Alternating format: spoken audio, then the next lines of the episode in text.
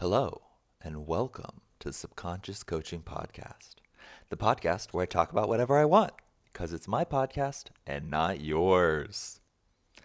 Hello, campers, and good morning. Wakey, wakey. It's time for Eggs and Bakey. It is 9 a.m., and I am up with one of my favorite people in the entire world. Say hello, Maggie Reyes. Hello, Maggie Reyes. gotcha. um, okay, everybody. I really just want to jump into talking to Maggie. I will introduce Maggie though because okay, I was actually talking about this with one of my other friends.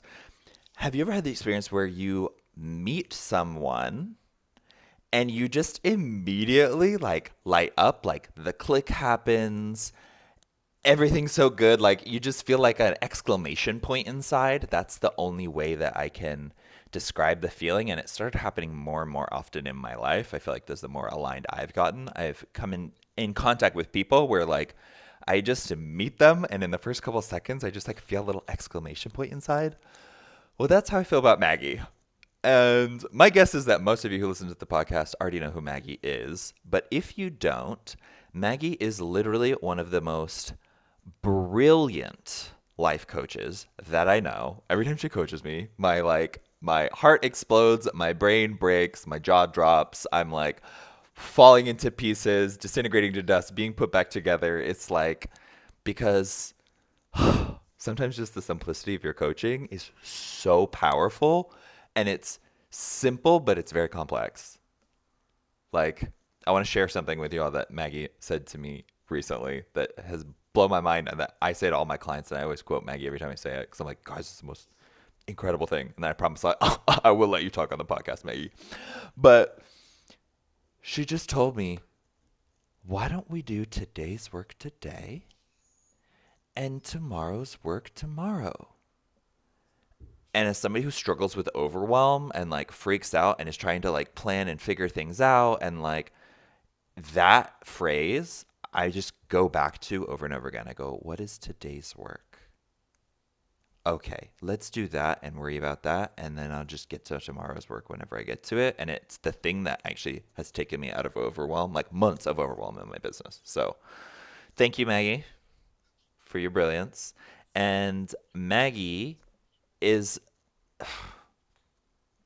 just incredible. You know, all things sales and business and marketing. But in actuality, Maggie's a an incredible marriage coach. Um, and I'll let you talk a little bit. I mean, I'm sure it'll come up a lot in the podcast, but how would you introduce yourself, Maggie, and your business? Because I'm not doing a good job of introducing what you do, just more who you are. Oh my gosh. So, first of all, I'm going to save this recording for a cloudy day. Whenever I forget who I am, I'm just going to turn this on and listen to your voice. Like, oh, that's right. Remember who you are. oh my gosh, I saw that to my friends all the time. Uh. The Lion King classic.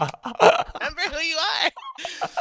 um, so, hi everyone. My name is Maggie Reyes. I am a marriage life coach. I coined that term, marriage life coach, and I help uh, Type A women.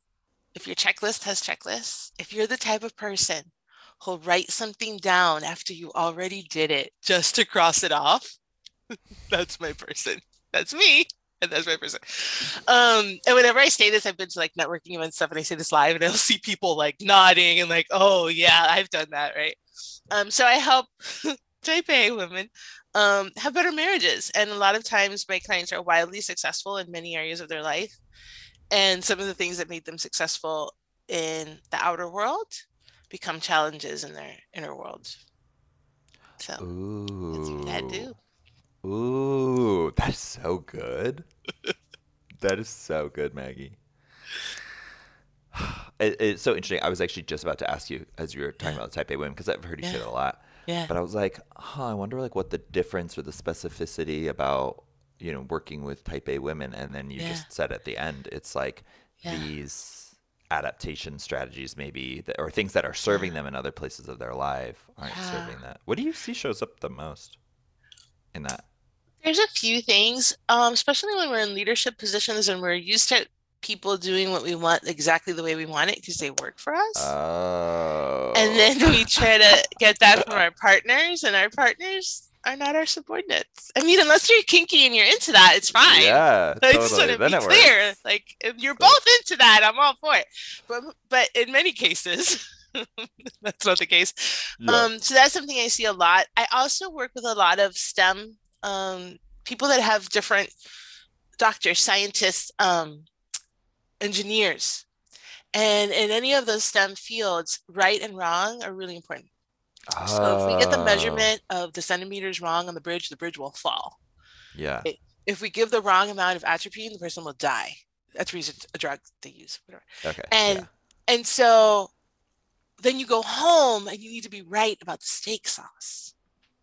Right? yeah. And so it's this thing And it's life or death. and it's life or death and, and you're you're tw- 15 hours a day 10 hours a day for 20 years or however long this right or wrong has really mattered and that context is really important and you and i love context i'm sure I was just, I literally just put down a note. I was like, we have to talk about context and paradigms because that's yes something okay you so and I jam out on. Yeah. yeah, Yeah. yeah, so yeah. in that context it's absolutely appropriate and they should keep doing that keep measuring the bridges so that they don't fall i'm all in let's do that we want that um but then the switch to i'm in a different context and in this context something else would work better Mm. is is a switch that you hire a life coach to figure out to help you make that switch sometimes Yeah. Well, I feel like that is actually one of the most powerful things that we can do as life coaches is to literally like switch the paradigm, right? You Mhm. call it the context or the paradigm. I kind of Yeah. use those words um, interchangeably, but I think for this conversation, like the way you're using context, which Yeah. is the actual situation and Yeah. setting that you're in, right? yes to be able to change your paradigm at will to best yes deal with whatever situation is in front of you is a superpower. Because, you know, the example I always give is right and wrong, right, is an amazing paradigm when you are in engineering, right? yes That's how you solve problems. yeah It's terrible in art, yes right? You can't create a masterpiece or innovate in art from right or wrong. right So you have to be able to switch paradigms into something else, a different paradigm, a paradigm of creativity, or maybe it's just expression, right? That's what you're tapping into. Okay, this is going to be an expression uh, yes in order to be, have success or create in a different way that's going to be more useful. And what happens when you're in a profession where everything is very prescribed right? Where you mm-hmm. follow a set of guidelines whether it's a blueprint for the bridge or whether it's the medical you know if it's this you do that. If it's this you do that. When you're in those types of professions and then you go home and you have no north like in a Mm, profession where for the last 20 years you know exactly what to do for every iteration of the thing this is how we measure this is how we cut this is how we do whatever the things are that you're doing oh, yeah, like this is the process. this is the process you have a very Yeah. well defined process and for anything new there's a process so you just find the process and you follow it yeah. and then you go home and there's no what's your compass Mm, and so unless you stop and think about it and work with coaches like us and we give you different things different um, touch points like this could be your compass that could be your compass. So i do day one of the marriage mba values what do you value. Mm. and i'm like your values are like a flashlight in the forest at night. I can teach you 20 coaching concepts and i will. Yeah. And at the end of the day, I want you to have the flashlight in the middle of the forest that even if you forget everything I ever taught you, wait, my value is connection. I know exactly what to do. Mm, My value is freedom. Oh, I know exactly where to go. Right. So that idea of like you have this very process oriented, many professions are that way. And then you come home and you have no process, you have no paradigm.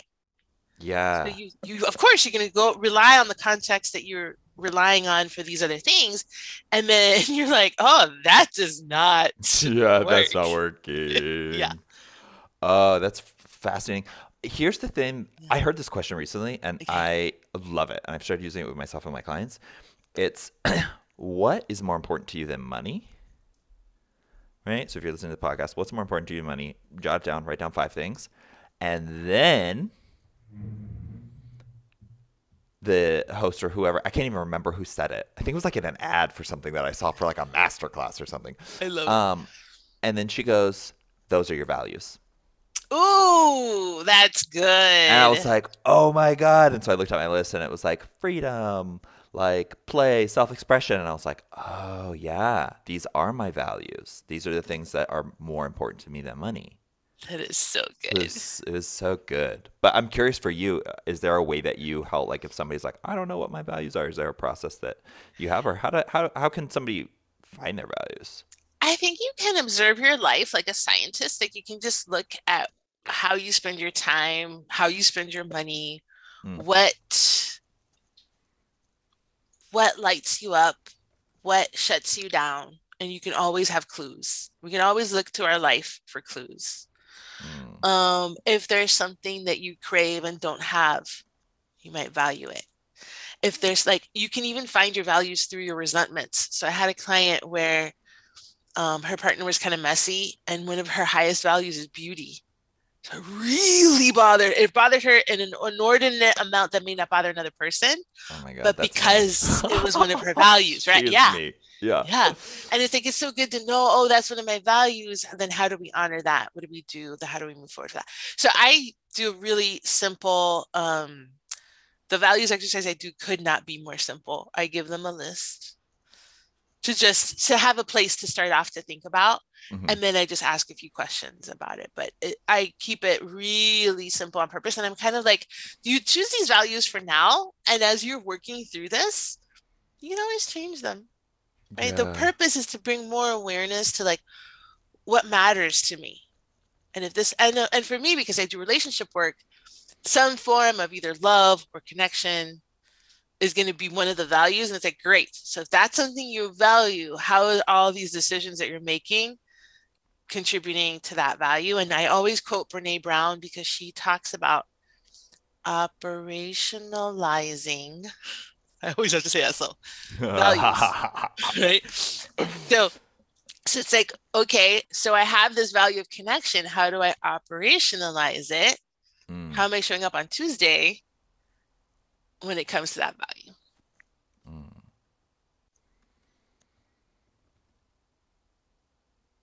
I'm just thinking. Sorry. I'm yeah, like. I love it. I think that's one of those things that's going to be great for your people. Yeah.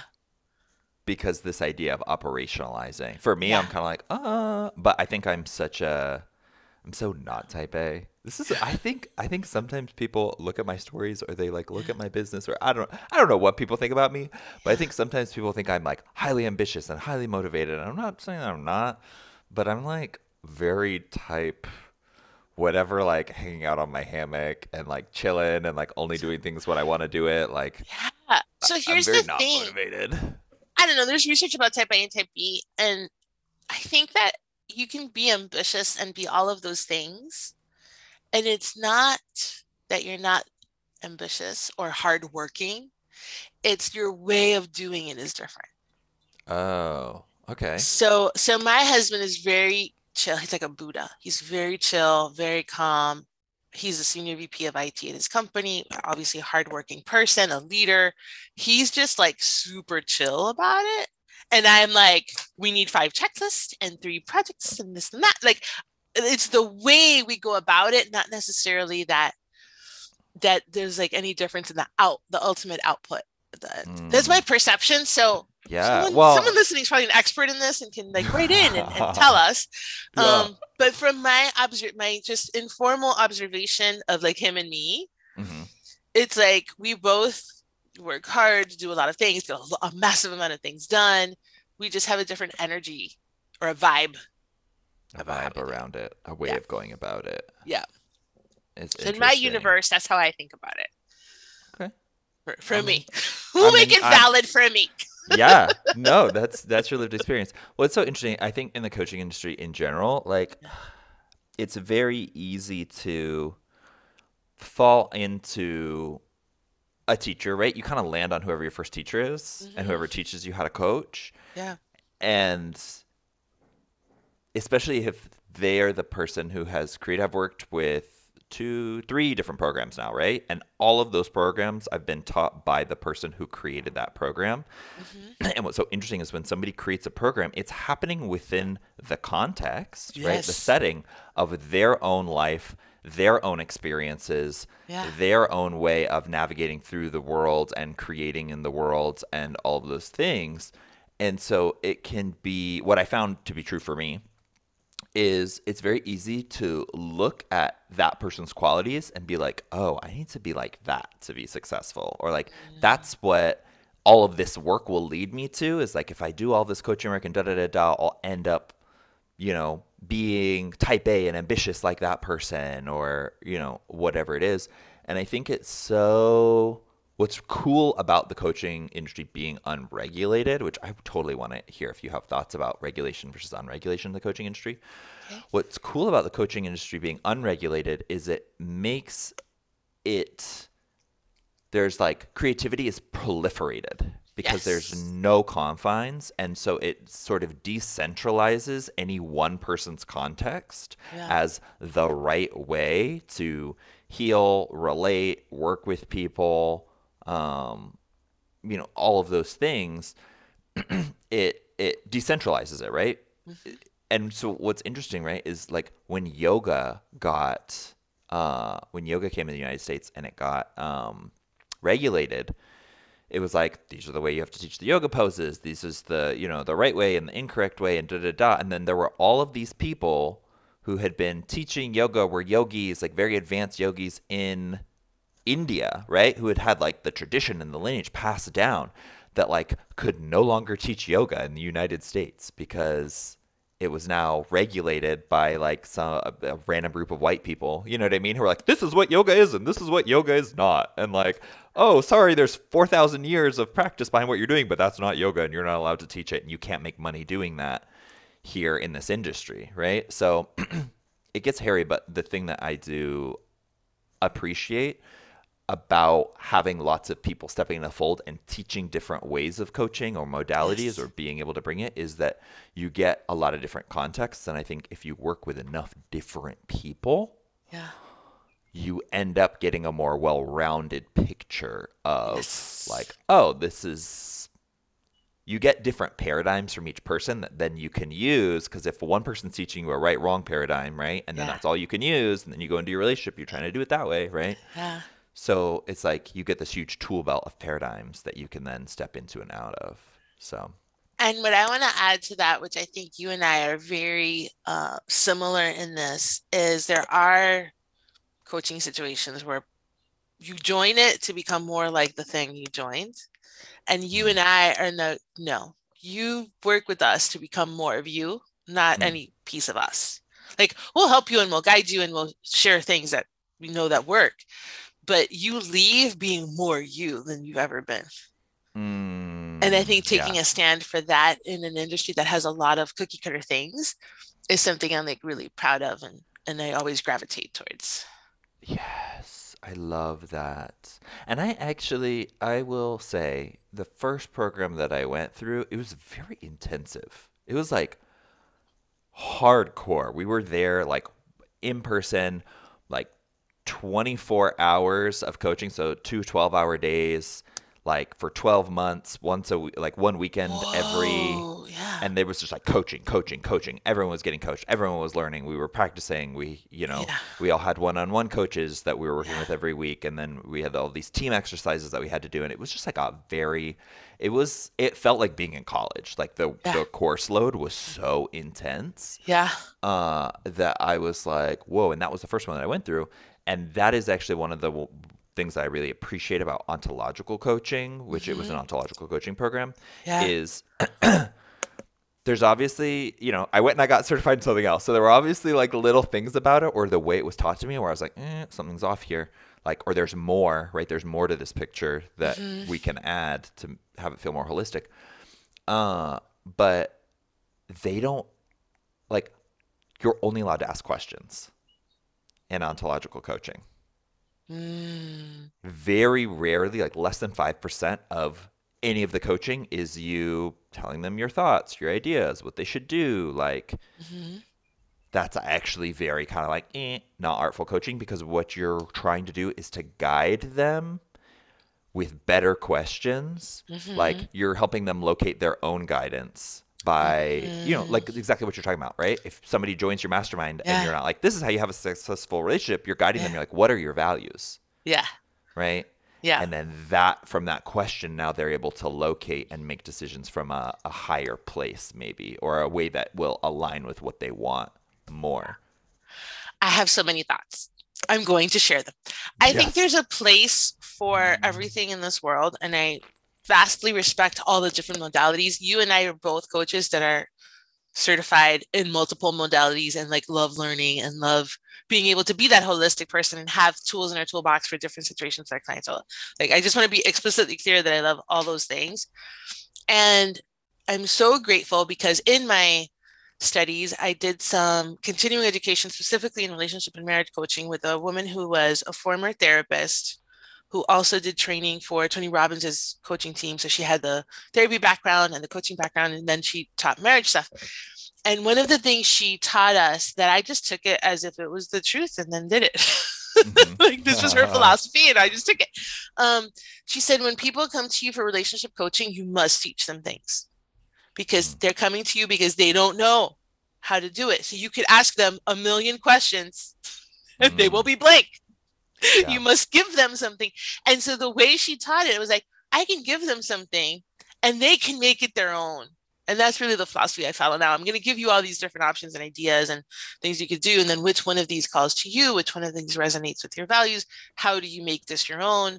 Right. The, the idea that you still make it your own, even though I'm giving you something to sort of chew on and think about, is very much my philosophy. But it really, um, I, I kind of, in my original training, also, we asked a lot of questions and we didn't do too much teaching, it was all question asking.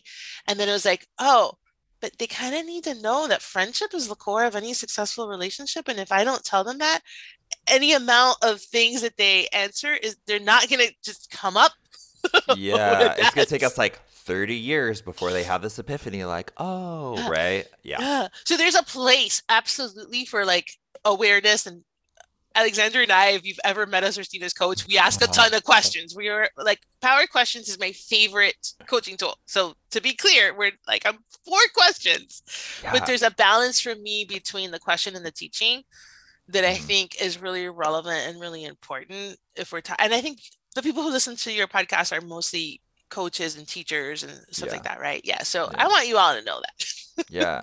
Well, that's why I ended up kind of um, going to the life coach school after my ontological coach training was because I found the teaching aspect of it. And I was like, I want to learn how to teach things. And like, I want to learn how to, like, yes, I, I love the model and I love the style of coaching. And it's so useful and impactful to have that as a tool, right? Yeah, yeah, with all my other tools. But the the real reason that I went to the life coach school and I signed up for it was because I was like, I want to learn how to teach things the way they are being taught, and the one in my mind, the way I'm going to do that is by going in and learning and being taught, and just kind of picking it up by osmosis. Yes. I want to learn how to create concepts. I want to learn how to create those things because, yeah, you can kind of eh, end up in like a spin if you're just like, oh, I'm not, I don't have any answers, and you have all the answers within you, and I'm just gonna Mm-hmm. ask you all the questions. And yes, that's true. And it's like sometimes it's nice to throw a dog a bone or to give them a new framework or new paradigm because Yeah. like ontological work is all paradigm work Yep. and it's like a fish in a fishbowl or like a fish Yeah. in water, right? It's like the fish doesn't know it's in water and it's very hard to to lead them out of Yeah. the water or show them that they're in water when you're just in their mind. So sometimes bringing them out can be super useful. And what I have found, I'm very passionate about this idea of contextual coaching and bringing the context into what we're talking about. Your your thoughts. I do a lot of mindset work with your thoughts, and it's like your thoughts are happening inside of a context, and sometimes just knowing what context they're happening in. When I work with a doctor, and I'm like, of course, in the ER, everything has to be right, and if you make a mistake, someone could be hurt, and of course, you must be right, and that Yeah. compulsion is appropriate in that context. But at home, when you're talking about the steak sauce, it's kind of okay if they got the wrong brand. Like it's it's not Yeah. it's not a big deal. So sometimes just recognizing the context, um, that you don't need any coaching beyond that. You're like, oh, now I see it. Now it's Yeah. now, and, and, and then we move on to something deeper. yeah, nobody's losing their pinky because you got A1. Right, know? exactly. it's a, a totally different thing. So, um, can I tell you something? I don't know if the word is petty. It's kind of um. Oh, yeah, you can absolutely tell me whatever this is. okay. I'm I'm I'm usually a humble person. You know, you know me. So, I know you. um, but I get really like uh full of myself. Excellent. Um, going. Because when, I hear people that they went to life coach school, and sometimes and some of like the alumni groups and stuff, they're like, "So and so was my instructor, and so and so was my instructor," and I'll I'll come in, I'll be like, "Brooke was my instructor," Yeah. and so I'm an early adopter. I'm an early adopter of things. I did coach training. It was done on the phone. On the phone, Alexander Wait. James. What do you mean the- when you say on the phone? It was a group call on the phone. No video? No video. Was this is before Zoom. This is before Zoom did you- not exist. You said it was Zoom. you said it was Zoom didn't exist. Slack didn't exist. oh my Did not God. exist. Um, and I get all kind of like proud, peacocky about it. I mean, yeah. It's so cool to learn from the person who taught something or who created Yeah. it. yeah, And that is one of the I, I do think one of the perks of being an early adopter.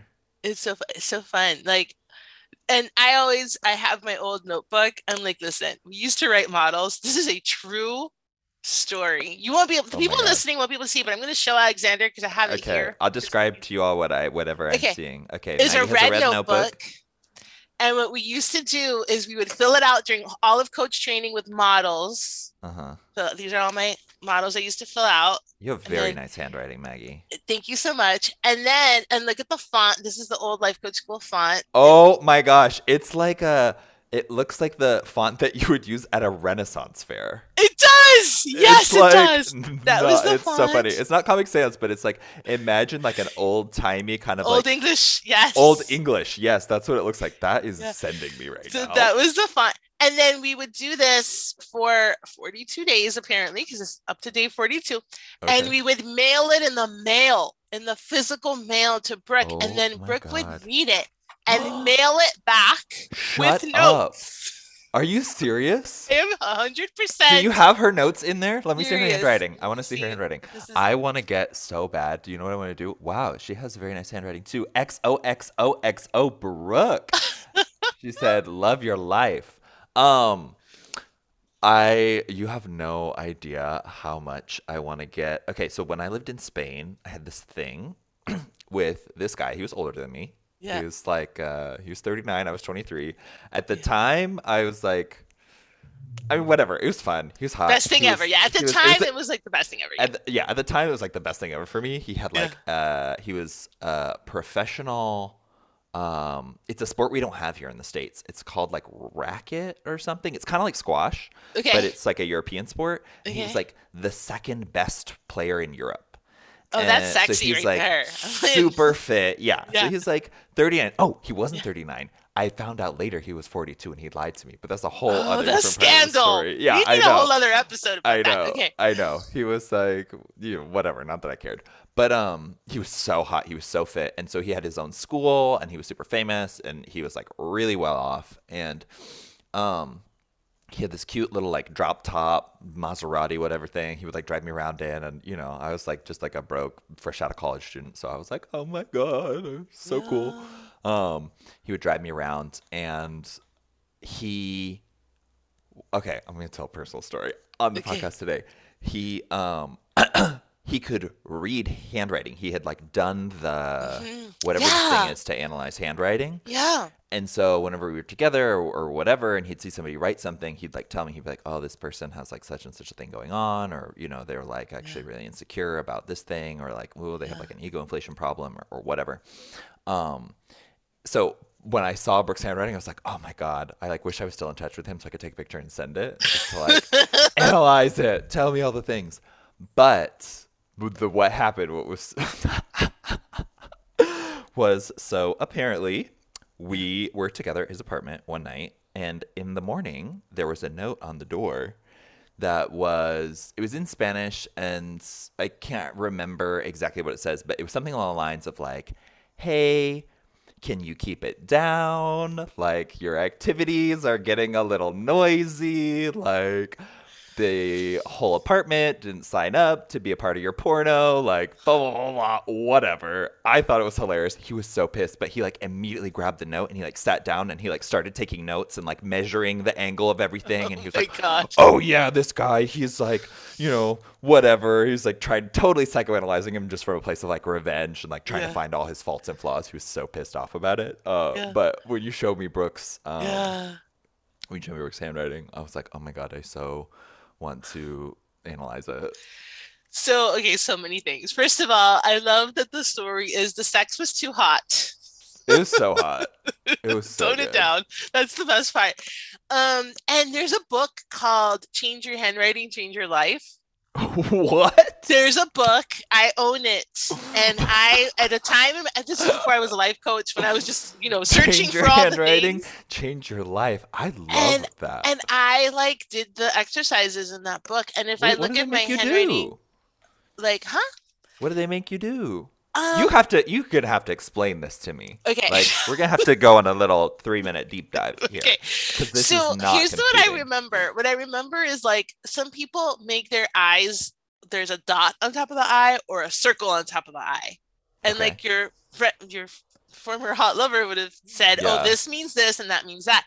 Yeah. And if I remember correctly, I like trained myself to put the dots or something. Like I, I don't even remember. It was such a long time ago. It was probably 20 years ago. It was But but what's the theory behind it? Like yeah, how does like those qualities, those, those things, those qualities around the person you want to become. It's almost like like anything, right? Like dress for the job you want, not the job you have. It's like like start becoming that person, and this is one of the ways that you do it. Weird. So it's like you adopt a interesting. Yeah, I don't know if there's any science behind it at all, but I did it like religiously. Did your when I- life change? You changed your handwriting. Did you I change your life, Maggie? You know, What changed when you started? I think that circling those eyes? if we if we look in the balance of over all of these years, my life has evolved to completely different place. But was I all don't the think it. I It was all the handwriting. it was the handwriting. Brooke be damned. It was just, it was just the handwriting. Everything else is a pure coincidence. Maggie started dotting her eyes, and then she's at 300. Yeah. Um, if anyone is an expert on this, please tell us. Come to us on Instagram and tell us about the handwriting things because we both want to know.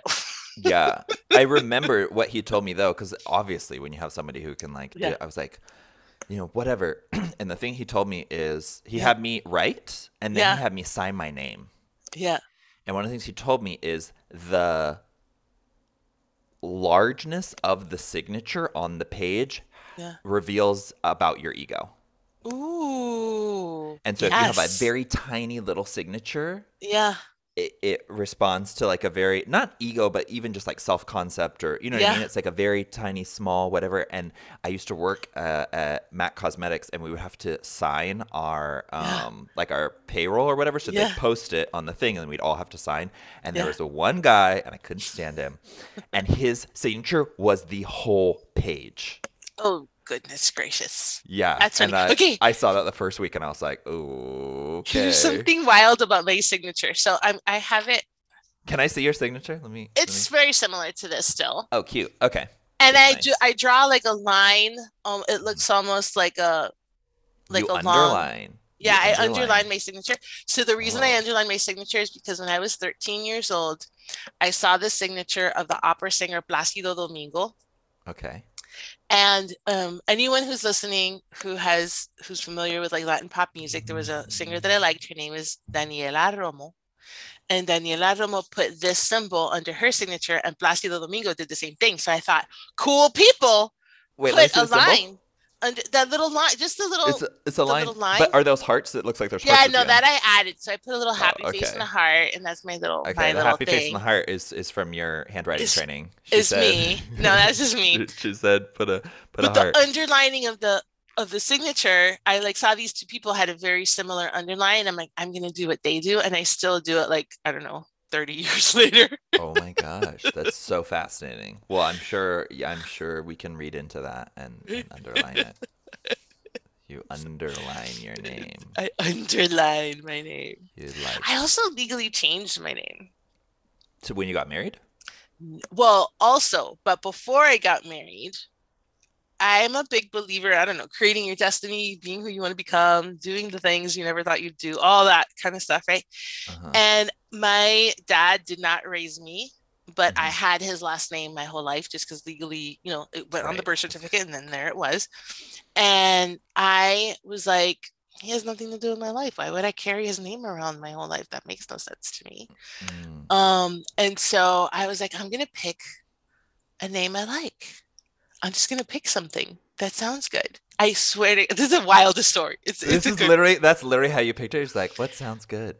So first of all, How old were you? How old were you when this Oh no, no, I was like, I think I just turned 30. I might have been 29 or 30. Okay, I was like, I'm okay. gonna do the things that I've never done in my life. Like I'm gonna just start doing things, right? Get to that age. Like I don't care Yeah. what people think. I'm just gonna do stuff.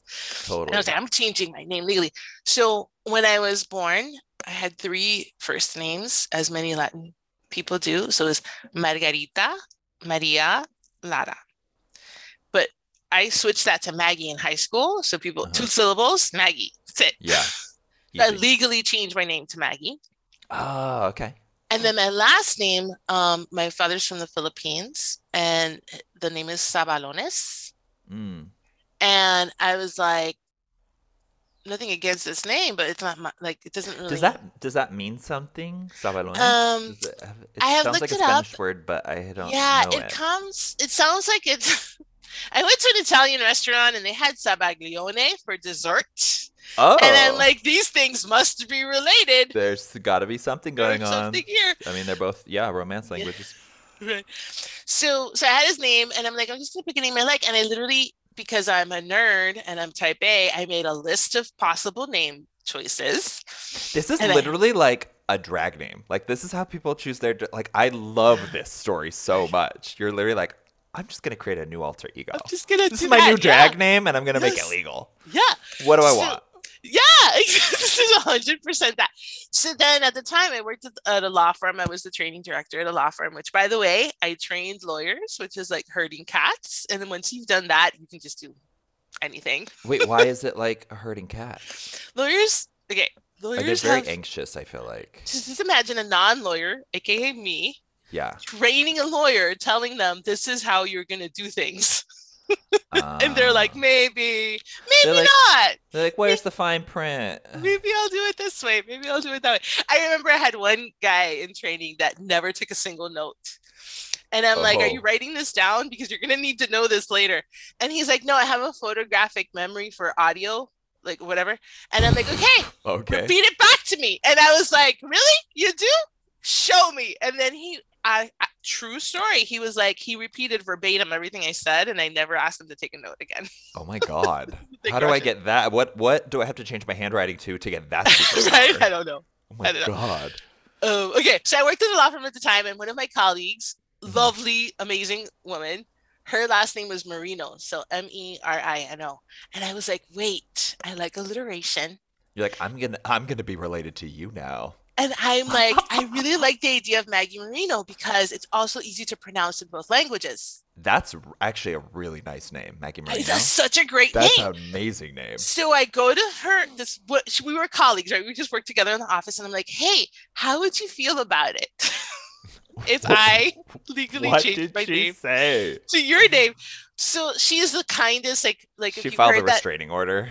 No, like, she, was like that phrase, "The sweetest cinnamon roll, too good for this earth." Type of person. okay, she was yeah. the sweetest cinnamon roll. So she's like very amused, and the Mhm. face was of shock and like, uh, okay, yeah, fine, like, okay. So I was like, okay, because I'm only gonna do it if like you're okay with it, but I really like your name, and I'm I, I would like to like make it legal. I love you so much, Maggie Merino. Oh my god. Yeah. So I went to court and I stood in front of the judge, and they has to ask you like all these legal questions, like like Are you trying to evade taxes or do things or whatever. I'm like, Oh. I'm like, no, sir, I work in a law firm. I like took it so seriously. He's Yeah. like, lawyers are the worst. Oh God. yeah. and, I, and I'm like, oh no. But he could tell like my innocent face was just like yeah. I was just, you know, I, I just want to change my name. So I changed my name, and this is the the part of the story that cracks me up is at the law firm. Right after I changed my name, they changed our letterhead, oh. and we had had the same letterhead. I worked there for almost ten years, and we had the same letterhead for like I don't know seven of those years. And then they changed the letterhead, and they include the names of all the partners, all the attorneys, and all the paralegals. And in my role as the training director, I was considered like a senior paralegal because I did a bunch of stuff there. So it was like her name next to my name. Oh. So people would come in and they'd be like, "So are you cousins? The like, Merino are you, rela- are you sisters? sisters? Yeah. Are you related?" And we would both be cracking up, be like, "No." Just a pure coincidence. We'd be like, "It's a long story, but no." But are you married? Like, what happens? Like, no, none of those, none of those. None of those. Maggie Maggie woke up one day, decided she was gonna have a drag name, and she So changed her name. then imagine having a fabulous name like Maggie Merino. Just Yeah. come on now. And then So I found. I met my husband and I really a couple years later, right? a like- couple years later Yeah. because the handwriting Because the handwriting changed your life. um I've also had a cleansing. I've done a lot of wacky A cleansing. What's Like, the cleansing? um, Wait, hold on. We actually got off another story. We got Yeah. onto this lawyer thing because Yeah. we were talking about what were we talking Yeah. about right before that? Oh my gosh, somebody listening is gonna have to write to us yeah, we need that guy with that audio memory. Right. come listen to this podcast and tell us. um Oh. it'll come back to but let me to, to Okay, yeah, yeah, yeah. Keep keep going. Keep so I I loved my name, chose my name, was so happy. And then I met my husband, and I really didn't know if I wanted to change my name. I was like, I love my name, and I don't know that I want to change it. And the custom in the U.S. is very often you, you don't always. Some people hyphenate and do all these different things, but it was like I had to go on a soul searching mission to make the determination whether I want to change my name or not. And what ended up happening was because I grew up, you know, daughter of a single mom, and I wasn't really like a member of a family. Mhm. I came to that, and I was like, and his family is incredibly welcoming, incredibly loving, and and and I was like, oh, I think I want to change my name as a symbolic thing of like joining this family. And then I decided to do, it, but it was like a very like a very serious deliberation about identity, right? Identity. Like, who do I want to be in this world? Do I want to set myself apart and have this name in this way and interpret it in that way? Because I can interpret it in any way, of course.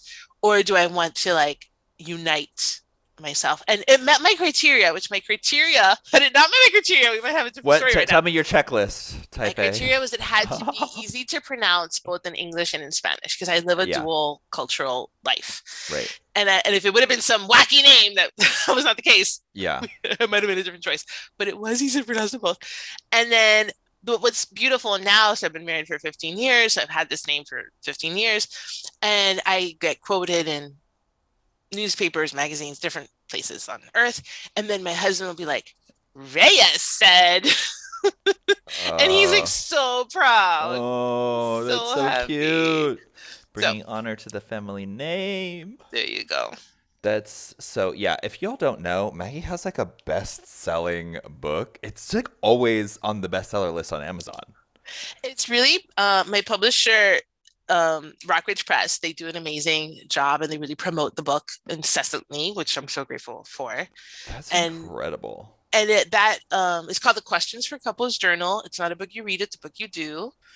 Uh, Mhm. I highly recommend it. It's really good, and it just has 400 questions. We're talking about how much we love questions, right? yeah, 400 it has questions. 400 questions to help you get closer to to anyone you want to get closer to so one of my friends is divorced and she the book has different categories so it has like your goals and dreams it has fun stuff it has your past and one of the sections is it has sexy questions so she Oh. skips what's all the a- What's an example? questions. Well, what's an example of a sexy question?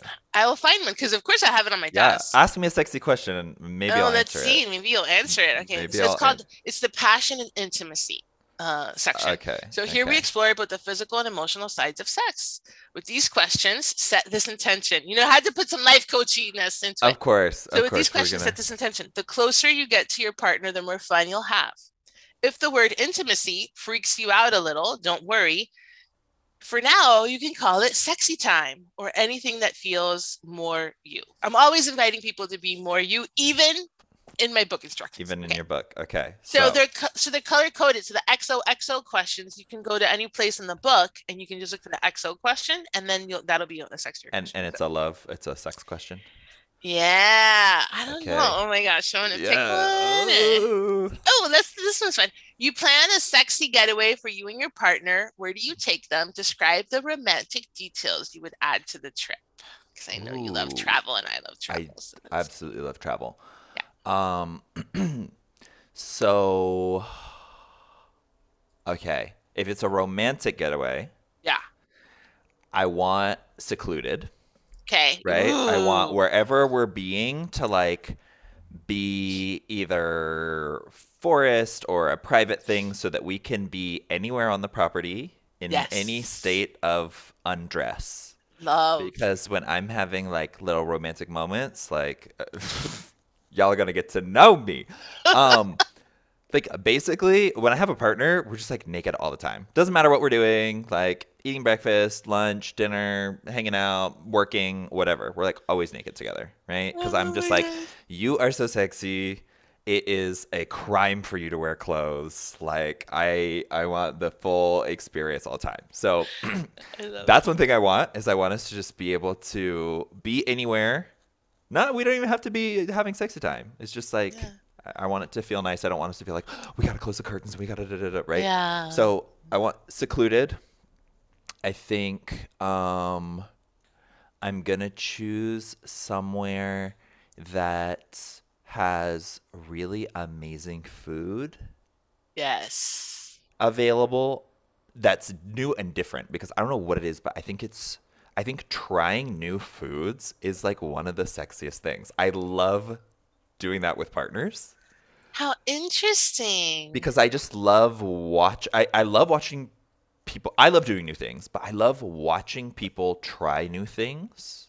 Like smelling something they've never smelled before and then react to it or like eating something and then and I think it just I think it kind of creates a bond. Like when you do something for the first time with someone together, that's an experience that you then always have of like, oh my god, yeah, I tried beignets like yes. with this person and he hated them and I love them and it was you know what I mean? It creates a little more um, you know, eating's the thing that we always have to do all the time. You know what I mean? Yes. So it elevates the eating eating chore into an experience. Yes. And I think it's also a way to add your sens- sensuality, like the senses, Yes. right? It's pleasure. It doesn't have to be sexual pleasure. It's actually sensual pleasure.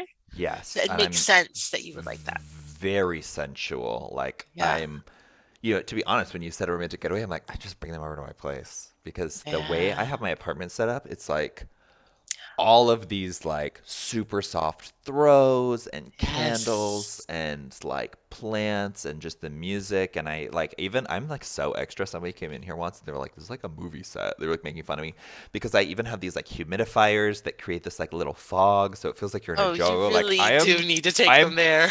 over the top. Yeah. Yeah. I love Um, it. Yeah. So that is actually my dream though, is to like so I want to have a house in Architectural Digest. That's like Okay. one dream. Not because I care about Architectural Digest, just because I think that for me locates it on some level of like Yeah.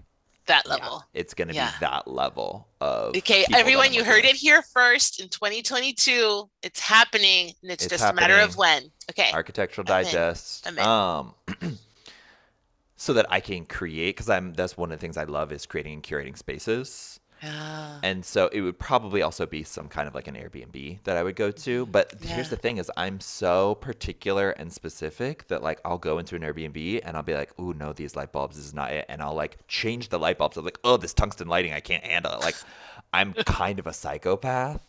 Um, maybe I am type A. But maybe you're a little more type A maybe I'm a little more type were. A than I thought. When it comes to my surroundings and my environment, I'm like very I love it. so, uh, so yeah, I think that is the thing. And then the other thing is like I don't like to do any chores when I'm on vacation. So I don't like to cook. I don't like to clean. I don't like to do any of that stuff. So I think somewhere where like that's why like camping is not my favorite. Oh no, camping. No, no, no. Like I just wanna be she said, Oh no no. no, no. My husband grew up camping and when we were dating, he was like, So do you wanna go camping? I'm like, never. It's been 15 like, years, it's never happened. It's absolutely, no. absolutely it's, not. No. My idea oh of camping gosh. is like a cheap hotel would be camping yeah. Totally. I love being out in nature, but it's like I don't want to do all the work of like eh, no. trying to start a fire and then if he actually wanted to do all that, that'd be great. That'd yeah. be We'll have to find out. We'll An outdoorsy kind of dude. Okay. Yeah, yeah. We'll have to see if uh if Jonathan. Oh my gosh, are we gonna talk about that? Jonathan. I mean, I'm I'm just teeing you up here because okay. I feel like you're always ready to talk about that, Maggie. Okay, so for everyone listening, my name is Maggie Reyes, and I'm obsessed with Bridgerton. Uh-huh. And and I have decided to, meeting. to Hi, share. My name is right? Maggie yeah. Reyes. I'm obsessed with Bridgerton, and now I share about it on social media, and it's been such an amazing experience. Um, and I have to say, I kind of sort of grew up and grew up, and like when I started coming online, I was like, oh, I'm a professional and I'm a life coach, and I share about the things that I teach, mm-hmm. right? And over the years, I've just loosened up more and more and more, and I talk about a variety of things. I'm like, you know what? We're gonna let that freak flag fly. We're gonna oh, be the yeah. nerdiest nerd. I'm gonna tell them all the things. And I'm obsessed with Bridgerton, so I talk about it a lot. And it has been one of the most fun things I have ever done. People will message me now and tell me, have you seen this? They'll like send me, I don't know, whatever news has come out, or there's a live Bridgerton experience thing.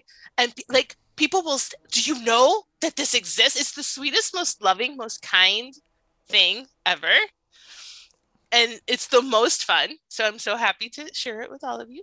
And I read the books when they came out in the no way. Yeah, like they were books. They were. Oh my gosh, I die. Everybody says, "Were there books?" There, they were books. How many books are there? There's eight books because there's eight siblings. Oh, okay. Yeah. They're so there's all, eight. Are all, Wait, yeah. what do you mean? There's eight? Like there's is... eight books, and so each book is one of the stories of one of the uh, brothers or the sisters and how they fall in love. Oh. And so the show each season focuses on a different couple, and okay. that makes it really unique and different. As most shows, right? They have everybody and they talk about everybody, but it's sort of like they take the stage, and then the next couple takes the stage, and then so on. Okay. So I read the books back in the day, and I remember very vividly reading those books and thinking, why don't people make movies of this? Why do we never see this? It's always another Jane Austen remake. All due respect to Jane Austen, but it's always like we're remaking the same five Regency movies like yeah. over and over again. And I'm like, why well, doesn't anybody make this? Well, what do you feel like is different about Bridgerton? Um, because I don't read any yeah. of this stuff. Oh, my yeah. grandma occasionally I'll find like a romance novel, and my grandma she reads some some naughty stuff. My oh, grandma, oh, yeah. will like pick it up and we'll be like, oh my god. As my husband would say, it's always the quiet ones. yeah. um. So for me, I have always like I used to work in human resources. I always had like sort of very serious work with serious things. People would come into my office crying, you know, all kinds of stuff. And, and so when them. I when I, I'm having a hard time at work, and you're like, well, you're fired, so you're not gonna have that problem anymore. We could talk, we should talk about firing people after this. Make okay. a note. We're gonna talk about firing people. I'm making that, That's actually a good story. Um, so I would always have serious jobs. So when I'm at home hanging out, I want to I want witty banter. I mm. want pretty dresses. Mm. I want a happy ending. This is okay. what I want. Yeah. And and pretty much in that order, maybe some hot sex in between, witty banter, hot sex, pretty close, happy ending. That's pretty much Great. what I want. Okay, I thought the sex was included in the happy ending, but yeah, yeah, yeah, yeah. No, the, the, the throughout, throughout. Yeah, got you. Um, so it's so interesting. So I was read, I read the books 20 years ago, and I read all kinds of articles about how the romance genre is one of the biggest genres. It's one of the most under talked about genres. It's like huge, ginormous. It's a billion dollar industry. Oh yeah. And yeah. I was like, why aren't any movies made of this? Why why is it like this is a huge oh, industry. Yeah, huge market. It's a huge market. And I remember feeling like, why is this this way? I don't understand. This doesn't make any sense. So I follow the author. Her name is Julia Quinn. I follow her on Facebook. And so I knew Bridgerton was coming like years before it came out because she's like we just signed the contract with netflix and you know it took years of development to to to make something like that so now it's out and I saw the first season and I liked it. It was fine. It had some problematic things we can discuss when I come back and have to discuss. Yeah, yeah, yeah. But you uh, need so your own first... like Bridgerton podcast. Yeah, yeah, yeah we need a whole thing. Um, yeah. But anyway, the first season was fine. I loved it. It was it was truly, genuinely like a book lover's dream come true to see this series of books that I loved so much. Uh, and for me, it was the first series of books that had like the family little glimpses of members of the family were in each book. So you would mm. like finish a book, but then you'd see those characters again at a ball, or they'd help one of the sisters or one of the brothers with a thing. And it was like it kept this sort of world building about it. Mm-hmm. And so it was like a dream come true to see this come to life. And then season two came out, and then I became the most obsessed fan in the history of fandom. It's like insane. So Alexander, my friend Alexander, who sees all my stuff, is like, "Oh my gosh, now I know about. I don't even know like the, yeah, I was like, I feel like through osmosis, I know so much about Bridgerton just from being around Maggie. I was like, I didn't even know the show existed. I didn't know any of these actors, and now through being around Maggie, I like I know their favorite colors. I know where they were last weekend. I know like you know, like all of these random details just yeah. because Maggie is so enthusiastic about it. So my favorite actor on Bridgerton, his name is Jonathan Bailey. Mm-hmm. And Jonathan Bailey is actually uh it's it's I don't know what you would call it. It's sea change in Hollywood because he is a publicly gay man mm. who is proud and and made a choice and has given interviews about he said when he started his career they told him not to say anything about it. He said you won't get the romantic roles you won't get the leading things you if you if you say this out loud to people. And he was just like this is who i am and i'm just gonna be who i am and kind of like let the chips fall where they may. If i miss out on a role i miss out on a role. So he is like the the leading man who like everyone swoons over and is obsessed with right and he's an openly gay actor in a leading role. And people I've seen uh, because I'm obsessed with Bridgerton, I've seen all these different things. Oh, Rock Hudson was also gay. Rock Hudson was gay and hid it. Yeah. And and had so much sadness in his life because he couldn't be who he fully was in public. Right. right. So so this is such a huge thing on so many levels that it just fills me with joy and delight that he's just like amazing and and I just I have this thing. This is another thing. Um, when I watch a show and I love an actor and actress in it, I just adopt them as my imaginary cousins and then, and then and then I'm like, no, I'm like, and then you change your last name to their last name. No, I don't. And then do you that, change but... your handwriting to their handwriting. No, I'm kidding. That's good one. And then they but, get the restraining order. No. I'm but kidding. what happens is this: is like I I get happy when they're working. I like check up on them from time to time. Like, did they get a job? Because you know they they do a show or they do a movie, and then right. it might be years. So I'm like, oh, so and so is working. I'm so happy. They you know they're well or or they'll announce their wedding like oh they found someone good or like all the things. So my cut my my husband is like will watch something and he'll be like so is so and so a cousin now? Like like are they, oh, have they been added to the he's like have, are they in the family? Oh my god. So johnny bailey is totally my spirit cousin well, and you're trying to get him to be your real cousin because Maggie yeah. Uh, sends yeah. me this message on Facebook. Was it yesterday two days ago? Yeah. I don't even I don't even remember what you said now, but you were basically like, "Listen, I think you just need to really sit down and consider that Jonathan Bailey might actually be the best match for you. I'm a marriage coach. I know relationships in and out, and I just think you need to watch this interview with him. And I just think True you guys story. would be a, a really great match. And so the entire time I'm watching it, and he's so charming, by the way. He's, he's like, delightful. he's he's, and not in like a smarmy way. He's yeah. just like goofy and silly, and he's like always kind of having fun with himself, which is yeah. actually something I find very attractive. Yeah. Um, not to mention that he's like such a little hunk. Um, but the entire time I'm watching it, I'm like, is this just Maggie's way of like trying to get closer to Jonathan Bailey? Like, so true story. Okay, so is this some chess game that I'm a pawn in? Like, what's happening? Okay, I love this. I love that we're talking about this on your podcast. So here's the thing. I posted a picture of Jonathan Bailey, and you made a comment on it, and you're like, "Ooh, you know, what? Oh, because it was Jonathan. It was Jonathan Bailey and then the other guy, and right? Regé-Jean, which is the other, the and Duke and the and Viscount. Regé-Jean's straight. I'm assuming. He's I straight. assume. Yeah, yeah. Okay, I made So, assumption. Right. it was so there's so a gay funny. guy and, and a straight guy, and they're both from Bridgerton, and I know how much she loves Bridgerton. Yeah. And so I. And so he said one for you and one for me. And then I, if I tell you the angst I had when I wanted to reply, because I'm like, oh, if he likes Johnny, that would be awesome. But if he likes Regé, Regé is straight. So I'm so sad about this. Like I had a whole emotional arc about this thing. And then I legit, I just started thinking about all the interviews I've seen with Johnny and, I, and obviously all that I know about you. And I'm like, I would love a man like Johnny for Alexander. He's like a symbol of the type of person that I would want Alexander to be with. So that very quickly became you must watch this interview. Oh my gosh, you need to know John. Like it became this thing that was it was really j- legitimately I was like this is the type of person like cuz he's obviously very hardworking. Um, all of the actors talk about what a great leader he is and how he just he's just a person who is like a good person on earth, right? Yeah. And I'm like, this is what I desire for my friends, right?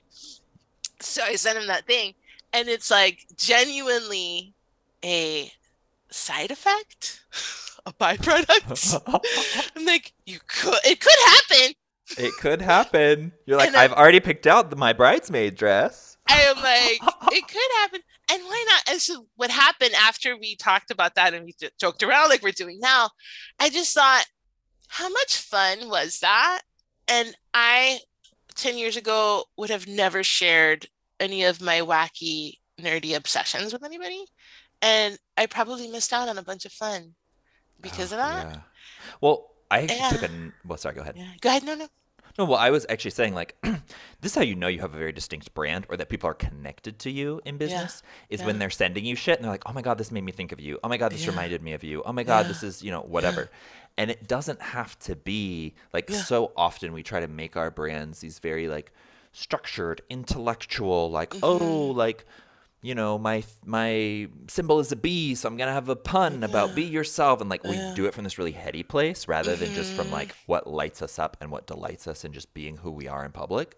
And so like if I could tell you there was this um there was like this ad on Instagram that was like Mm-hmm. it was a disco ball, but it was in the shape of a mushroom. It was a mushroom disco ball. okay. and if I had a dollar for every person who sent that to me and was like, "Oh my god, you have to buy this. This is for you." Da, da, da. Little do they know, my apartment's like that's so not the vibe in my apartment. That would not be the vibe. That's right. okay.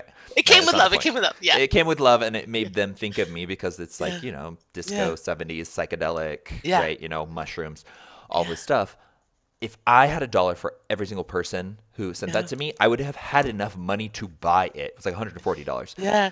It was insane and i had this click of like oh like my brand is so clear not because i'm Yeah. trying to Yeah. manufacture something or be something it's like i just talk about the things that are i nerd out on and interesting and for me like you know neuroscience and the budding neuroscience of psychedelics and all that stuff and spiritual healing like that's what i talk about all the time everywhere so people just Yeah. start to associate that with you and then and so that's what you have like and Yeah. Here's the thing is it's always going to be on brand if it's you. Like Bridgerton's a romance novel. You're a marriage coach. Of Yeah. course it makes sense for your branding even if you didn't consciously do that, Yeah. right? Every time that comes up, it's Romance. yes. Romance. romance. Love. It's yeah. this vision or this even um, you know, like I don't want to call it a fantasy, but it's like a vision of what love can feel like that you're Yes. that you're putting out into the ether into your brand, which is your brand, right? And here's what's interesting with Bridgerton for me is I started talking about it just because I was obsessed with it, but then there are so many themes in Bridgerton that are so much my values to circle it back Mm. to values, Mm. where the main character has a lot of agency. And I talk about feminism, and I was like, oh, look at what she did here. Um, Johnny's character, Anthony, in the show has trauma and makes a bunch of decisions based on how he felt when his father died. And they're all bad decisions. And he's mm-hmm. being led by his trauma and he has to be led by love and, and make new choices, right? And it's so like our journeys in life who hasn't made a bad decision because we were hurt before and we're scared of being hurt again, or we're scared of hurting others. So it's it's really interesting because I think if I think about it from a branding perspective, on the outside, Bridgerton sort of looks very fluffy and pretty and has pretty dresses and nice sets, but it's very deep. It's like deceptively deep in the way that they portray the trauma and the loss and the different things. In the previous, um, in the first season, the main character uh, that Regé-Jean plays, he had a stutter and his father rejected him, and he had all mm. kinds of mm. issues about being an outsider and the rejection of his dad, and all kinds of all kinds of decisions led through by trauma. And it's like in this beautifully said story, we're also then having conversations about trauma, like intergenerational trauma, intergenerational moving feminism. forward, feminism, agency. So also it's in the Regency period where women had no choices. Their their biggest choice they could make is which man they would marry. Yeah. And it's like seeing all of these things about within those choices how they got things done. So there's a uh in the first season there's something where something happens and the mom has to take charge and like turn the ship around, so to speak. She's like, We're gonna do what women do. Here's how we're gonna do it. We're gonna talk. And they literally like talk about something to the point where like a guy has to like move out of town because the whole women network of talkers has like made it public that he did a bad thing. And it's like, mm. so interesting to see some of those dynamics. So it's kind of and that's me. I'm kind of like warm and loving and a little fluffy every now and then but then i'm like really deep. And so you start talking to me yeah. and it's like oh so it, it, really is on brand. Totally and that and that's the thing when you follow your heart when you follow your fuck yeah when you're like this is what lights me up this is who i'm gonna be right? I don't care you know what other people think about bridgerton or what i have to say it will it'll it's like a puzzle piece that will click in and you won't even realize it it won't even make sense to you until you have the rest of the puzzle pieces of your brand. So you know, just just to bring this podcast back to you know, yeah, to bring it back to branding, for a second. right? Yeah. yeah, to bring it back to branding, it's like whoever the thing that you're not telling people that you think people will have judgments about, like to the degree that it doesn't overwhelm you or shut you down. How could you share a little bit of that? Totally. And note and notice the dynamic that happened between Alexandria and me. He could care less about Bridgerton, but he loves me. So he's like, oh, this is cute. It doesn't bother him. It doesn't offend him. He's not mad about it right? If he's yeah. if he has a busy day, he'll scroll on by, and if he wants to have a laugh, he'll slow down. Right? Yeah. But that's the same thing for any of your interests for the people that are listening to us that you want to share about. If you're into botany, tell us everything about botany. We want to know. totally, because I think I, I was actually this is something I was coaching somebody on recently. And I think I'm going to do a whole. Mm, well, let me not say that because I'm always like, I'm going to do an episode on this, and I have 12 other ideas. so maybe this is the episode. Maybe I'll talk about it more later. But okay. it's this idea of um, Meritus branding versus relational branding.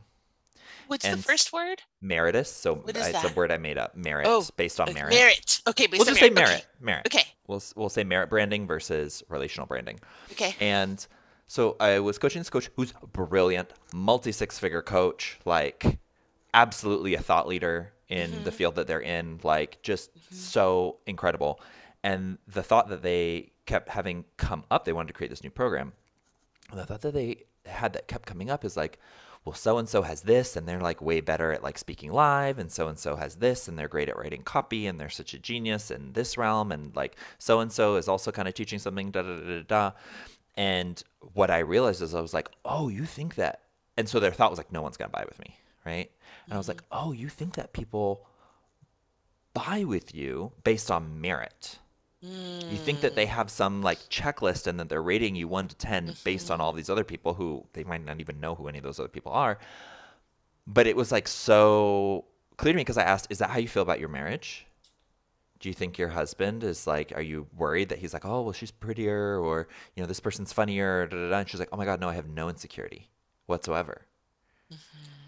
And so the difference that we found was it was like, well, we just have such a deep, powerful connection. It's not, I don't need to be the best in order to be loved, right? Or as Maggie says, this is my favorite Maggie quote. I have a, a new favorite one every week. Things don't have to be perfect to be awesome. Yeah. Right? Okay. Tattoo yeah. that on your forehead, everyone.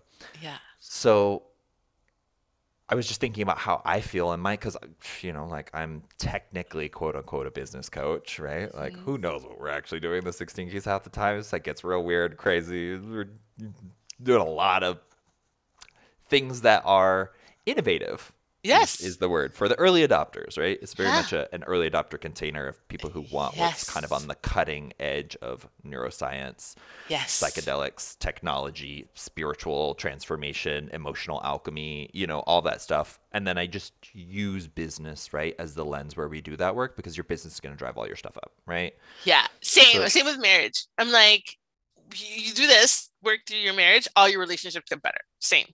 100%. yeah, right? everything different changes. Yeah, the way yeah, you do one changes. thing's kind of the way you do everything. So, Mhm. but there's like a million people Yeah. who do business coaching. And Yeah. there's space for a million more business coaches. Like Yeah. I really, had- you know, a lot of people have all these thoughts. Oh my God, the industry's so saturated, and there's so many business coaches, and da da da da. da. And it's like there's so many business coaches. You think that because you're a coach following a bunch of business coaches, Yeah. And that's who's in your feed all day, right? Yeah, Anyways. proportionally speaking, the market is tiny. Like like like the market keeps growing and everybody is going to need all of these services. Yeah. And I just want to tell everybody who has that thought, I used to work in the cruise industry and in the cruise industry, you know, huge ships, thousands of people on every ship. And I went to one of those industry conferences, whatever, and they said, um, we have barely saturated the vacation market. Like, like it was some crazy number, like 5% of the people who went on a vacation had ever gone on a cruise ever. It's like they had they there's a multi-billion dollar industry and they had only had one tiny little sliver of it. So the amount that they could grow was like a thousand percent or some crazy some crazy Oh. number. That's insane. I really invite you to think about that for the coaching industry, for anybody who thinks, because anybody who thinks, oh, somebody else is already doing this, I want to invite you to my world. I'm going to invite you to my world for just a sec. Go, people. Go to Maggie's World. It's the place you want to be. it is. It's awesome here. There's lots of pictures in here. Okay. Yeah. So when I graduated from coaching, I knew I was going to do marriage coaching. I, I was not confused. Mhm. And I was the first marriage coach, life coach school. So proud. The first one. And couples counseling, couples therapy, relationship therapy of all the different kinds. Thousands. There are there, I did I was like, there are thousands of people doing this. I never considered it a problem. I thought it was proof of concept I'm like, Mm, thousands of people do this, which means lots of people have this problem, which means there's a space for me to solve it in a different way. yeah. So, for anyone who has the thought that somebody else is doing their thing, so what? Yeah. So, I recovered myself from that one like really fast, right? Like thousands of people do this. I and then and then here's my thought. Occasionally, you know, I'm Cuban and I'm a Leo, so I can be on the extra confident side, and sometimes I come back to like remember humility. Um, but sometimes it serves me because sometimes if I'm insecure about something, I need to build that up, like all of us, right? Yeah. So the thought that really helped me was I decided that I invented my own category and I have no competition. Yes. And that's what you were doing in business. It's like you invented your own category. It's this integrated thing with all the parts of you and, and all the ontological deepness and all the fun, you know, disco balls and all the pieces, right? Yeah. And so anyone who for whom that resonates, I invite you to think about the way you do it is your category. yes. And there is no competition in being you. Yes. Well, and that's I think one of the thing that keep, thing that totally keeps me out. Like I never got tripped up when I changed my niche into working with life Yeah. coaches in business, Yeah. even though I was surrounded by like mega giants in the industry. Right? Yeah. I never tripped me up because my my I think it was exactly that. It was like it was so me. I was like nobody can do me better than me. Yeah. And that's why you want to bring so much of yourself into your brand because I believe that it's actually our relationship with our coachees is where the healing occurs, Same.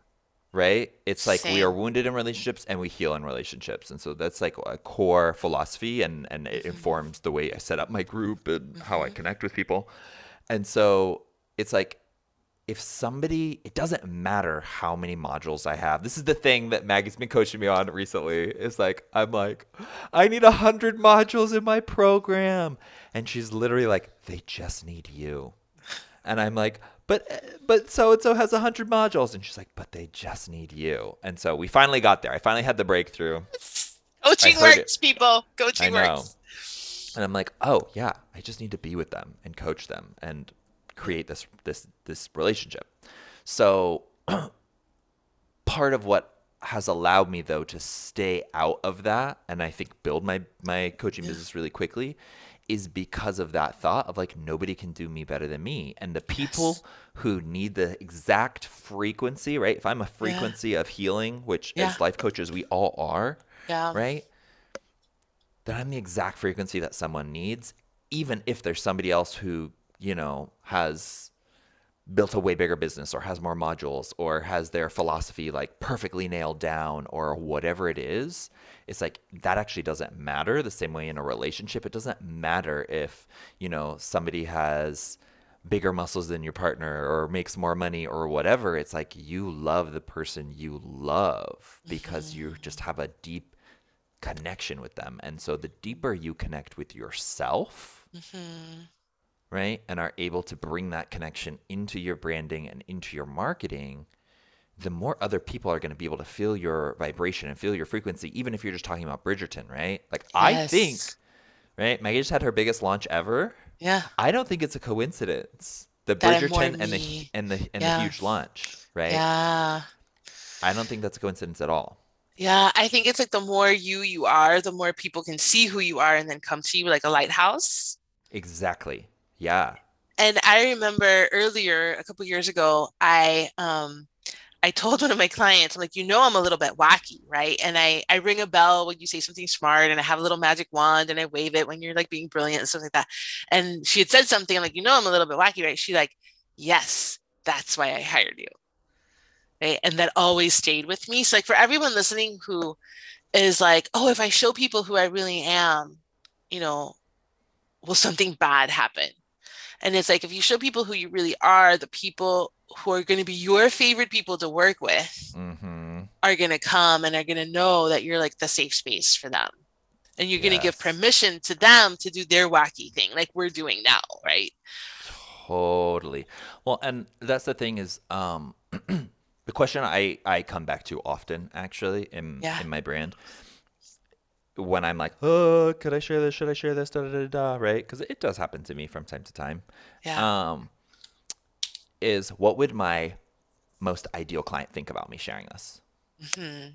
Because so often we're so trained to see ourselves through other people's eyes. And so you'll see Mhm. this happening when you're getting dressed in the morning. You're like, well, who am I going to see? Okay, well, I'm going to see my mother in law. What would she think of this top? What would she think of these pants? What would she think of da da da? Oh, but I'm also going to see this guy who I think is cute. Okay, what would he think of this? Or da da da. We go through and we view ourselves through other people's eyes. And Mhm. a lot of us are trained to make decisions in that way. And so if you are going to do that, right? You want to build the uh, skill of viewing yourself through your own eyes and through the lens of what do I think of myself, right? What would I think of somebody who's wearing this, right? And and really looking there. But if sometimes that's not like fully landing, I just go to what would my most ideal client think about me, I don't know, sharing that I have this trauma, right? What would my most ideal client think about me telling a story of a sexcapade that I had in Spain with this 42 year old man who knew Yeah. how to deduce Who handles, lied about his age? Who lied about his age. So I know, right? um, They would love it. The official answer on behalf of all of your clients who adore you is they would love it. They would eat it up. They would say, and I quote, tell me more. totally. Yeah. They would feel so connected, right? Yeah. And and my ideal clients, they have stories like that too. Yeah. They're kinky and wild and Yeah. crazy, and they're just like, oh yeah, that's my that's he's my people, right? Yeah. So, so I love that. Okay, I want to talk about something. We've got Okay. like maybe 15 minutes before we both have to jump on calls. Yep. Because we we actually had an idea for this podcast. Oh my gosh. Yeah. That'll be the about. next episode. Come on. we can't do that in, a, in, in this time. You're right. You're right. You're right. You're right. You're right. You're right. But you can ask me something else. Well, I have a note about firing okay. because you were Oh, like, yeah, let's talk about firing. Okay, so yeah, so we were talking about I worked in HR and all that. So I had to fire people. I think I was 21 or 22, like at a very young age. I Oh was my just in a God. situation where they didn't report to me, but I had to deliver the news. Life destroyer. And I had to like really reconcile that at a very young age. And I came up with two things that I took with me for the rest of my career. And I'm going to tell you the end and then kind of like a, a plot device. I'm going to tell you how it ended, and then I'm going to tell you how I did it. Nice. Which is, I have fired people where they have hugged me at the end. Just wanna, Mm. I want everybody to think about that. To have that conversation with someone, and to have it be a loving interaction with that person. So the two things that I that are like the things that guide me or guided me when I had to do that kind of work was one, it was their job to keep.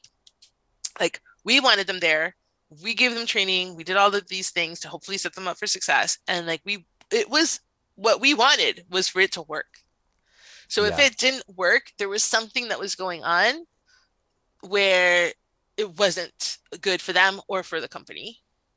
So I really, if I look at it now through my life coaching lens, it's like this place of personal responsibility. Like there's a personal responsibility of how you show up for things Mm. that we just want to be aware of. So it was their job to keep, and two, sometimes there are many people on this earth. I've been that person from time to time where you have something you want to do or something you should be doing, like the calling of your heart, the, the depth of your soul. And unless somebody kicks you in the ass and you're forced to figure it out, you don't do it. Mm. And so when I would have these conversations with people, I would have that in the back of my mind like, this is the kick in the ass that you need to go do the thing you were meant to do. It's obviously not this. Oh, that's so good. and I would just talk from my heart. Like I didn't have a prepared script. There's a couple times I had to put my HR face on and say, "The Did decision anything has really been made." did anything really scary ever happen? Like Not when I was firing someone. Once I had an angry client. I had an angry client at the law firm where I don't remember exactly what happened, but he like took a piece of paper and like threw it in my face, and I was like, "Get out of the building right now!" And I was like, like this was a tall man, like over could overpower me very easily, and I was just like little like, I mean, I'm not, I'm five seven, five six, so it's, not like I was tiny, but it was just such a juxtaposition that I just him, was, yeah. I was nonplussed by his aggression, and I was like, "You may leave immediately." like I was just like, "No." You are like I just, just like, and now this is the end of that. And one of my friends at the firm was like, I can't believe you said that to that man. Like, oh my gosh, what came over you? And I was just like, you, I had that moment of like, this is unarguable. Like, like, do not mess with this moment. So that happened. That Oh was a God. little borderline um, yeah. situation. Um, but yeah, so with the firing, it was that. It was like I came at it with so much compassion and so much love, and and that's not to say some people were not upset, and I had to have those moments where like the decision has been made, and it is final, and I had to say that like five times in the same conversation. Yeah. That did happen. Um, but just coming at it with that, when we zoom out for the spiritual path of that person, of that soul on earth, or however you want to think about it, Mm. and we come at it from that place, often you can just go to a deeper place with things other than it's not working out, right? Mm. So that's that's my firing story. I love that. That actually reminds me of how I think a lot about boundaries and ending relationships in my life. Like, yeah. I've had to set some pretty strong boundaries with some people who are very close to me in my life, and um, you know, even just like I naturally, I don't know, I grew up like not really even knowing what a boundary was, right, and like having no examples of what that looks like, and so it was very hard for me. I suffered with so much guilt and so much just fear of somebody being angry or like me being a villain or being a bad person when I set a boundary.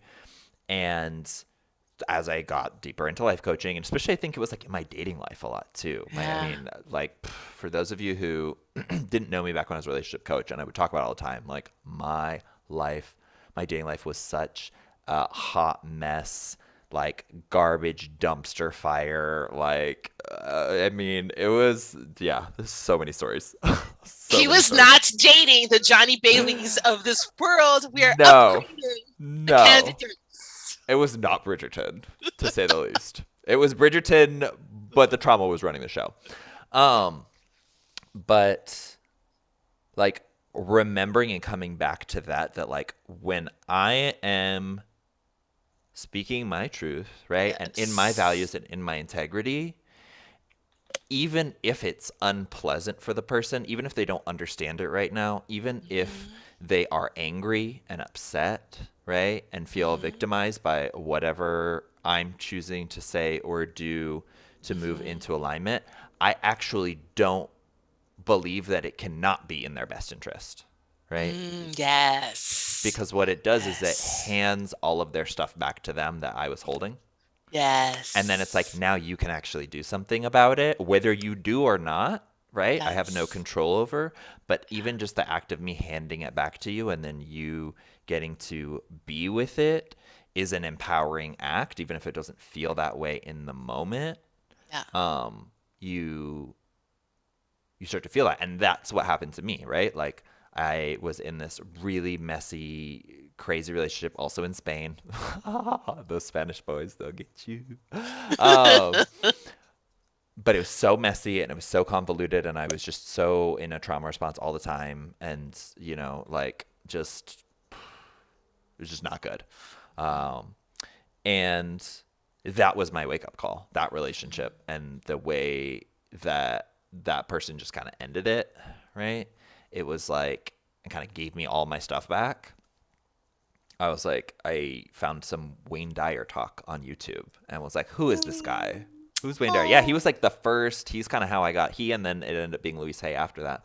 Like that's how I entered the personal development field, and I would never be here, right? I wouldn't probably wouldn't be a life coach if that relationship hadn't ended when it did, and all my stuff was given back to me, and it was just me and all my heartbreak and all my pain and all my suffering, looking like, okay, well, what am I gonna do, right? And I always say that like sometimes our pain is like breadcrumbs to God, Ooh. right? Like Our pain is like breadcrumb breadcrumbs to God. That is so good. Like if we're actually willing to be with it and follow it, it can lead us towards a path of higher enlightenment or higher unity connection, right? Like a, a consciousness expanding journey. Yeah. Uh, That's so good. It can lead us to our deepest self.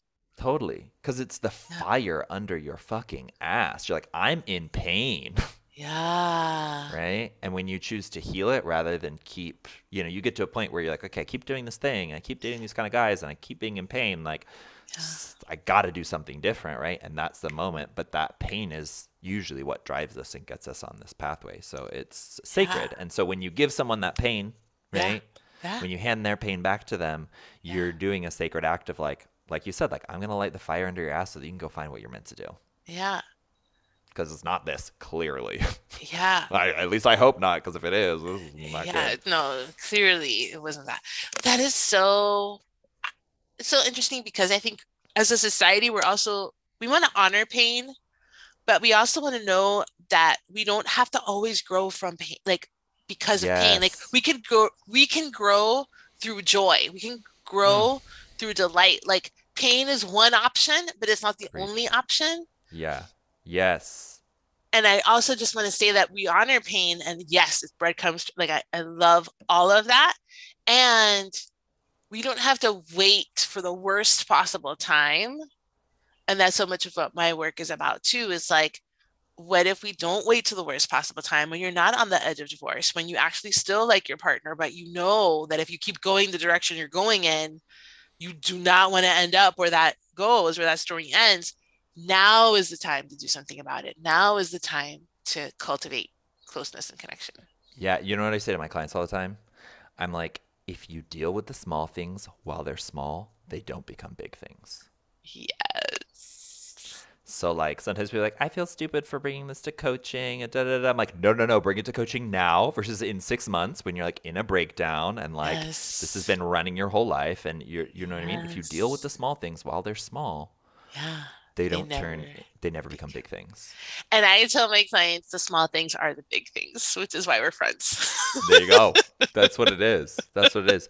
But so much of it has to do with our relationship around support because a lot of people have a subconscious belief that they can only ask for support or get support or deserve support if they are in a crisis. Mm. They can't just have support because they want it. They can't Yeah. just, you can't have somebody help you bring in the groceries if you could bring them all in yourself, right? Yeah. You can't ask for help. So switching that is like a big lever for people that it's like, oh, I can just have as much support just because I want it. I don't even maybe fully need it, Yeah. right? Like I could probably do it on my own, but I can just want support and get it because I like that and it feels good. And nothing has to be wrong, quote unquote, or bad. I don't have to be below baseline. That's how I talk about it at my work. Like you don't have to be below baseline to get support Yeah. because if that's the only time you'll get support, your whole life will be you going below baseline and then up to baseline and below baseline and then up to baseline. If you're able to incorporate support into your life always, yeah. right? Then the the the way I think about it is like your tolerance for support is as kind of great as your life gets. And if you want your, Your life tolerance, wait, your tolerance for support is as great as your life gets. I just have to process that. Yes. yeah. So if the if you can only get help when everything's going wrong, right? Then your life Uh-huh. just bounces between like baseline and then everything going wrong. Right. But if you can, you know, like if you can get help when things are going great, you can make it even better, Yeah. right? Yeah. I have um therapists and other like relationship professionals that become my clients.